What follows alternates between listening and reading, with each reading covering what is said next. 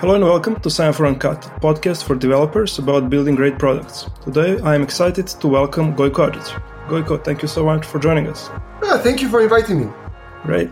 Feel free to go ahead and introduce yourself. So I'm Gojko. Mostly I develop software these days. I'm just launched a new product literally 10 days ago. I've been developing software professionally for 20 years. For the last seven or eight years, I've been mostly building my own products. Before that, I was a consultant, worked with lots of very large investment banks, large telecoms companies, and helping them design, test, and develop better products. When I was a consultant, I was kind of specialized in agile and lean quality, everything from testing to product management and bridging the communication gap between developers and other roles. I think that's kind of my niche. For some reason, I really don't know why I got into this way of trying to figure out how do developers communicate better to testers, to analysts, with clients in order to build more successful products. I was always approaching that from kind of a developer perspective, but that journey is really taking me on a learning path to learn a lot more about lots of other things that happen as part of the software process, not just development. And I wrote a bunch of books about that. Probably the most popular one is Spec by Example. Some other books I wrote Impact Mapping, Bridging the Communication Gap, Humans versus Computers. My last book, Running Serverless, is about deploying to serverless platforms that got published about a year and a half ago. Great. I saw you speaking at a number of conferences in these pre-COVID times, and there are a lot of uh, yeah recordings on YouTube that our listeners can check out, and yeah, of course, the books.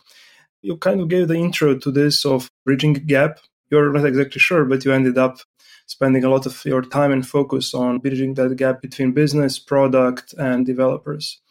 So, can you share maybe a bit based on all these years thinking about this subject, what advice can you give to developers in terms of communicating to business and how to be more successful in that area? So, one of the things I guess is interesting that's happening now is we've become, as an industry, much better at getting people who build to talk more directly to people who need the software. You know, 20 years ago, it was very usual for people to spend months in doing some kind of specialist analysis to create large documents that then get translated to some design documents that get translated to something else. And then it comes to a developer who's kind of five levels deep in an organization and has no idea what the people who wanted the software originally want as an industry now we're a lot better with developers communicating more directly and with less levels of fewer levels of indirection to customers. But then we've also somehow gotten to the point where almost the customers are expected to provide this design of the solution. I think for many organizations close collaboration between developers and customers means do whatever the customers told developers they want. And i think that's very dangerous and that's very very wrong. We have as an industry lots of research and, and lots of failed projects and lots of books about why that's wrong. And the first thing that I think, you know, somebody who's been a developer and mostly been in a technical role rather than trying to do this communication analysis role is not to really trust what people tell us they want, but to really figure out what do they need. I think there's a massive difference between what people say they want and what people actually need and trusting too much that people who are not really solution designers, people who are financial managers, people who are accountants, people who are users of our software, to expect of them to provide the features, how the software is supposed to work, is totally insane. I like to compare that by, you know, if you want to buy a car, you don't go and say, oh, I want the engine to work like this. I mean, you'd have to be a fantastic expert in engine design to be even taken seriously for that. But that's kind of how people buy software all the time. And because we are so much faster building things in software than in the real world, people think it's, oh, you know, I just want a button here, I just want something there, I just want, you know, this kind of report. And what we end up doing as an industry is delegating the responsibility for solution design to people who are really not solution designers. And that's one of the core problems, I think, of so much unsuccessful software and so much mediocre software out there. So, as developers, we really need to be better at understanding what people actually need and figuring out ways of extracting that information from them. Because I think if they knew how to communicate that, they would have communicated that in the first place. But it's much, much easier to come up with a shopping list of features than to actually explain what people need. Hey everyone! Semaphore has published an open source book called CI CD with Docker and Kubernetes. It combines just the right amount of best practices and practical advice for shipping cloud native apps. Download your free copy today at semaphoreCI.com. Yeah, it is a complex problem, includes a lot of communication. And I myself, I'm also a developer by trade. Communication is maybe not our strongest thing. We are great with computers. Yeah, over time, of course, we can become better with communicating with people, but it is not something that in you know five years of university we were really trained at. Maybe just one or two subjects. So you also mentioned that you spend a lot of time in a product design role. So, what are maybe some tips that you could give to developers that can improve in this area? Probably the best tip I can give to somebody who is just starting out at kind of that position is to focus on behavior changes. That was one of my biggest lessons about 10 years ago from a horrible failure where we had probably the best technical team I've ever worked with, but we spent an insane amount of money delivering something that at the end had no value. We need to understand where value can potentially come from, and we need to figure out ways of understanding whether that value is being realized or not. And that's very difficult to do with software because if we look at revenue, if you look at market share, if you look at any kind of usual value indicators people will talk about, they come on a very, very delayed cycle. You do something now, it needs a lot of other things to come together, and then it starts kind of getting its market, and maybe uh, six months later or a year later, you know if it's a good idea or not. But that's too late to actually go and fix up stuff. So there's lots and lots of models around value, and one of the models that I think is incredibly useful for especially delivering software online where you can observe and test things sooner is looking at customers or users behavior changes. And what i'd suggest to you know people who are just starting out is for any piece of work you get given or any piece of work you can think about try and understand what is the expected behavior change out of that. Then you can very soon after you deliver something try to measure did that behavior change happen or not? And is it even going in the right direction or is it not going in the right direction at all? One of the best stories about that that people can read online is 40 Shades of Blue. 40 Shades of Blue is this famous episode when the head of design at Google, a guy called Doug Bowman, came up with the idea to change the color of the links on the Google homepage because this was, I don't know, change number five or six, the engineers were a bit reluctant to keep changing it because it looked like he just fiddling around with it. And they tried to understand why. And unfortunately, in large organizations, when you ask why, you get told because, you know, somebody with a high salary said why.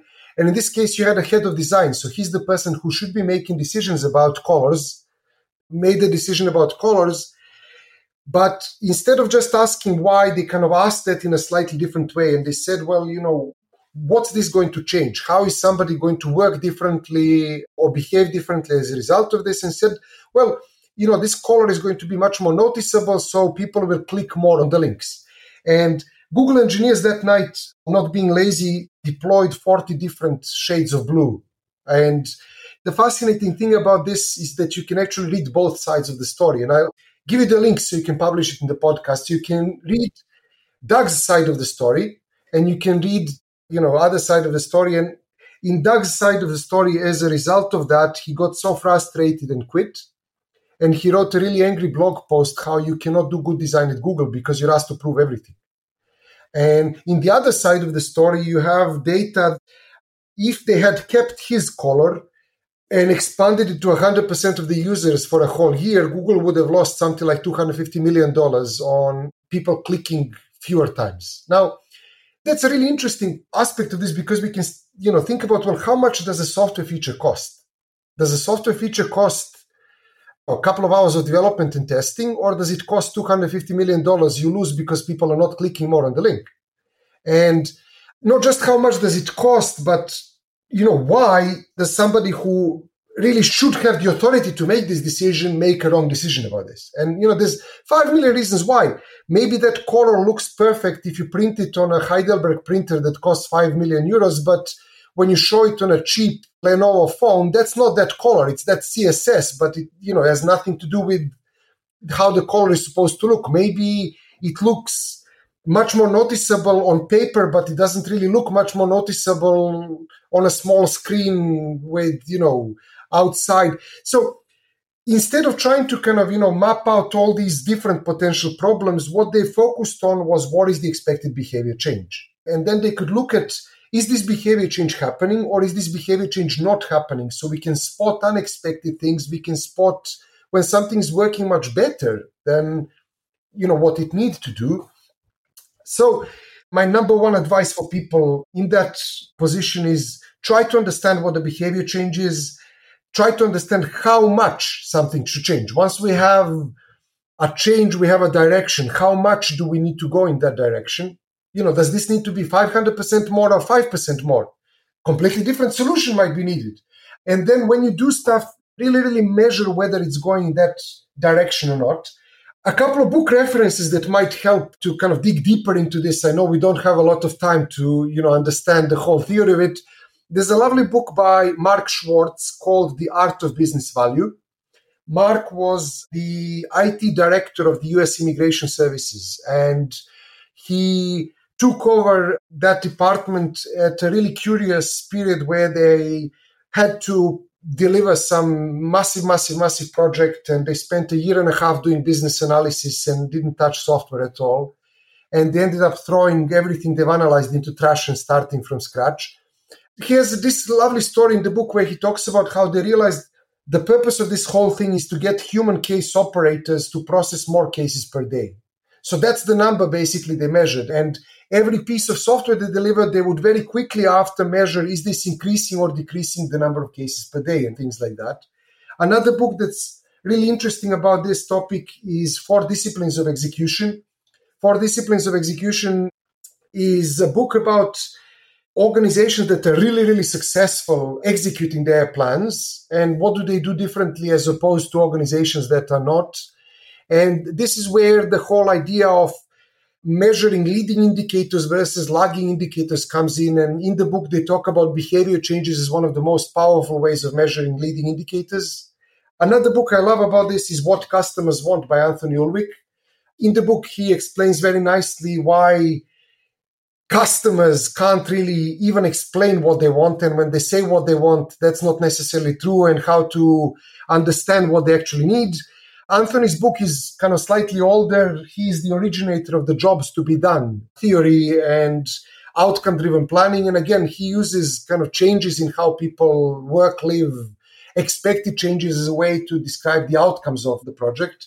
One of my books as well, Impact Mapping here. Impact Mapping is a lightweight visualization technique that uses this idea of behavior changes to connect the deliverables we expect to create with the business goals and then show what's a good way to roadmap and plan out a larger piece of work. Hey, I'm going to take a quick break here and tell you that Semaphore has a new book out called CI/CD with Docker and Kubernetes. If you are looking to deploy cloud native apps, it's going to show you the most productive way of doing that. And the best of all, it's free. Download your free copy today at semaphoreCI.com. Something that I might add to this is that in running like a CI/CD business that we have, we are you know very focused when we are speaking with customers and uh, you know what we are trying to help them is a fast feedback loop you know so how much time do i have to wait before i figure out that something you know works the way i intended so i guess it's a bit of like oversimplification but could be applied to what you're saying generally around business you know and delivering that value. So what are the optimal ways to have that feedback loop faster and then you know adjust your actions and where do you invest? And uh, something that we also touched upon in the prep call generally speaking about you know the developer journey and career from early days until you might become like a senior reaching a certain level of expertise in the organization that you're working on and then what do you do next? Do you get a bit bored? Do you then progress maybe and um, maybe read all the books that you mentioned and try to progress you know help your organization in that area? Or what are maybe some alternatives that you could do to you know light that fire again? Can you maybe share a bit on that? Yeah i guess that's a very interesting question the answer is personal for everybody. I got a bit kind of bored about 10 years ago so i started programming as a kid I started programming very, very young because it was fun and it became a lovely hobby. And then at some point, it became a hobby where people wanted to pay me money to do. And then it was an easy thing to, you know, decide to do that in life. But then after a while, I at least got stuck in corporate politics and stuck in doing over and over the same type of stuff. And it really stopped being interesting. Yes, you can find interest in other ways of working, or you can find interest in building slightly different things. But for me, like the two things that really allowed me to rekindle the fire and find the joy of programming again, working on open source stuff and launching my own products. I think for me, building stuff for myself and building basically my own products that other people use allowed me to discover the joy of programming again and allowed me to maybe realize that you don't have to get stuck in building another stupid website with another stupid database that does some stupid SQL queries. And yes, these things are important. And, you know, in a large organization, there's always going to be a lot of this software that's not that interesting to build, but it's important and we keep building it. But if you launch your own products, you can actually work on stuff that's interesting for you and important for you personally. I strongly recommend anybody who's stuck in a career and doesn't really enjoy what they do anymore to make it enjoyable again. And I think this is a profession where I at least find immense joy out of deep immersion in a problem and spending a lot of time solving something. And it, it's almost like magic because programmers turn caffeine and a bit of you know night work into something that makes a difference to other people's lives something that drives cars something that you know shoots rockets into space something that allows you to recognize cats on the internet and it's magic it's pure magic and lots of people i worked with as a consultant in large organizations just get stuck in boring jobs and lose the fire you know, they use the magic to basically do rote work that they stopped enjoying. First, we built this mind mapping tool that now, you know, millions of children use worldwide in schoolwork. And we didn't set out to build a product for children. We set out to build something completely different. But on the way, we discovered one thing, we discovered another. Things change. And that's really interesting. It's very dynamic. And building products for yourself means there's nobody to tell you that something is not possible, nobody to tell you that something is not allowed. It's really up to you to do these things. And I find immense joy in doing things like that. And I think anybody who's bored at their work maybe should try something like that. I know quitting to, you know, do your own stuff is a very high risk thing. So maybe don't quit immediately, but start it as a side thing, start it as an open source thing, find some ways of building things that are interesting for you and playing with interesting technology and you will be able to find the passion again i can connect to that and I wasn't stuck personally in a big corporation for many years, but I did build a couple of like e-commerce websites with, you know, selling something. And yeah, there is that database and yet another design update and so on. For me and my partner also with Semaphore, it was like from the early phase we wanted to build something. You know, we were kind of saying that we want something that has a pricing page. Because yeah, when you are like independent, I don't want to spoil your story or to scare people from that, but yeah, you they have that responsibility of you know earning money on your own. But it's a kind of a mixed thing. You make something, and people are on daily basis interacting with that, and there is that whole universe of problems that you have to solve. All what you explained in the in the previous part of the talk, where you have to figure out is it helping people is it solving their problems? And one of the feedback loops is obviously money. Are they ready to pay for it? And as you said, it can come with a significant delay. Like kind of a personal story for us, it was uh, we were running a consultancy of like you know I don't remember exactly, but up to five people. And on the side, for maybe a year and a half to two years, we were you know working on Semaphore in parallel. And at some point, we figured out okay, there is a trajectory which is you know let's say the curve is steep enough that we will be able to survive so we stopped doing consulting and switched to focusing on Semaphore. My journey is kind of very similar to that. I kind of stopped being a renter programmer to become more a kind of a consultant where I was engaging with people for kind of shorter periods of time, more intensively to help them fix, you know, more important problems. But then you get some free time in between engagements where you can do other things. And I wrote a bunch of books. But then I realized really what I'm passionate about is building software, not writing books. All the writing books is fun as well, but I'm more passionate about building software and I wanted to kind of build some software on the side. And we did start with knowing that we wanted to build something that kind of was commercially successful, but effectively doing it as a side thing with a consulting gig helped finance us while we were exploring what to build. I mean, we built a bunch of stupid things until we reached something that's actually useful. At some point, we were even building a video game that wouldn't go anywhere. We wanted to build a mobile event booking app that again didn't go anywhere. But being able to go through these experiments relatively quickly and then figuring out what actually, you know, makes sense, what doesn't make sense, and what has a trajectory, as you said, helps kind of choose something at the end. And then I think also being able to understand when maybe the reality is slightly different from what you expect and seeing what people actually want as opposed to what you want to build is also interesting but maybe that's a completely different discussion. How do you draw the line between what you're passionate about building and what people want you to build? For us i think we realized as long as we focus directly on consumers where individual contribution of an individual user value is relatively low, we can say no. So, you know, lots of people, especially in the early days of a product, have feature requests. Some of these feature requests make sense, some of these feature requests make no sense at all. If you have a very high value of a single customer, then that customer can insist on certain things. For us, the lucky thing was we were focused on consumers that, you know, in average give us $2.99 a month.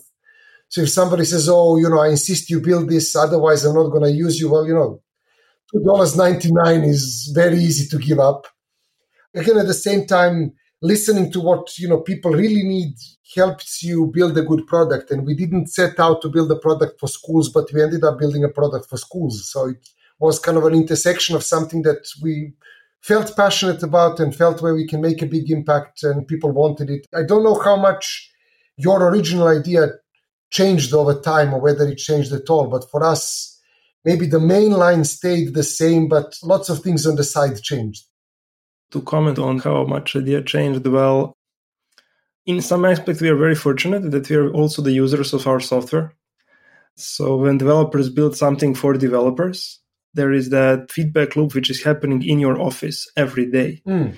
on whatever you do is it a design change or like speed improvement or you know regression in some area from that perspective it hasn't changed drastically But over time, as the customer base is getting larger, there are more and more details that you need to take care of. As you said in the beginning, you have some mental model in your head, you know, how people work and how you maybe think that people should work, but then there is reality. What people need depends a lot what environment they are. So are they building a product, you know, in a well-funded company with a, you know some high growth trajectory, or is it maybe a consulting agency doing you know dozens of projects? So needs of people are different, and after a while, details are becoming more and more important, and you have bigger and bigger impact. We are not nowhere near that scale of like changing the link that it will make a 250 million impact on our on our revenue but yeah it is one of the things that is interesting to me and kind of keeps the thing going and why it's still interesting I guess when you guys started out, cloud was not really kind of a big thing yet, or was the original thing going to be always kind of a cloud hosted solution? Well, I think that cloud was becoming a cloud, at least in the area of like developer tools. So GitHub was launched like I think 2008, 2009. It took off and Git all around that, and we felt left in the gap between Heroku, which was also launched in 2009. So super easy way to deploy apps, scale them. You know, something never seen before. So we felt the gap in between. So I think that those years were years where generally SaaS tooling for developers was appearing. But yeah, I might say that yeah, cloud was not the cloud still at that point. Something that I want to maybe just highlight from what you said previously is that you built a number of things, want to build a game and this and that.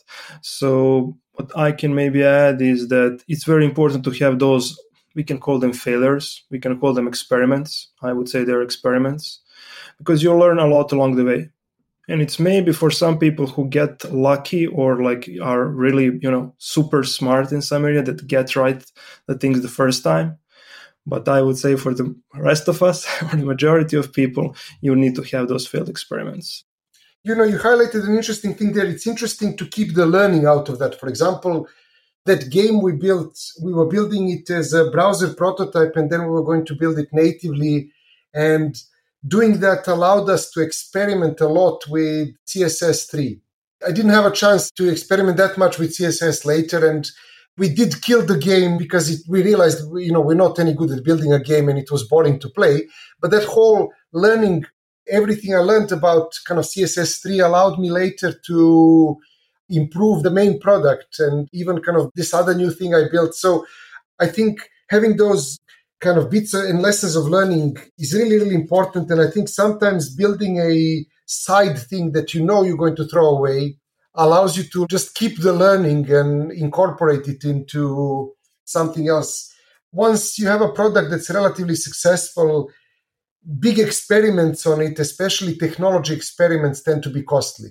If you start using an experimental database and turns out it's bad, and you have customers on it, then that's a bit risky. But doing it on a side product where, hey, it might turn out to be interesting, it might turn out to be kind of total rubbish, is something you can very easily escape from and keep the learning. And I think one of the things maybe I'd suggest also for people is try to build these kind of side projects. And it's unfortunate that companies very rarely invest in building learning side projects and side products one of the things I've tried to do in a few places where I had the influence of doing that was actually to deliberately build side products that would be open sourced or would be something where people can experiment.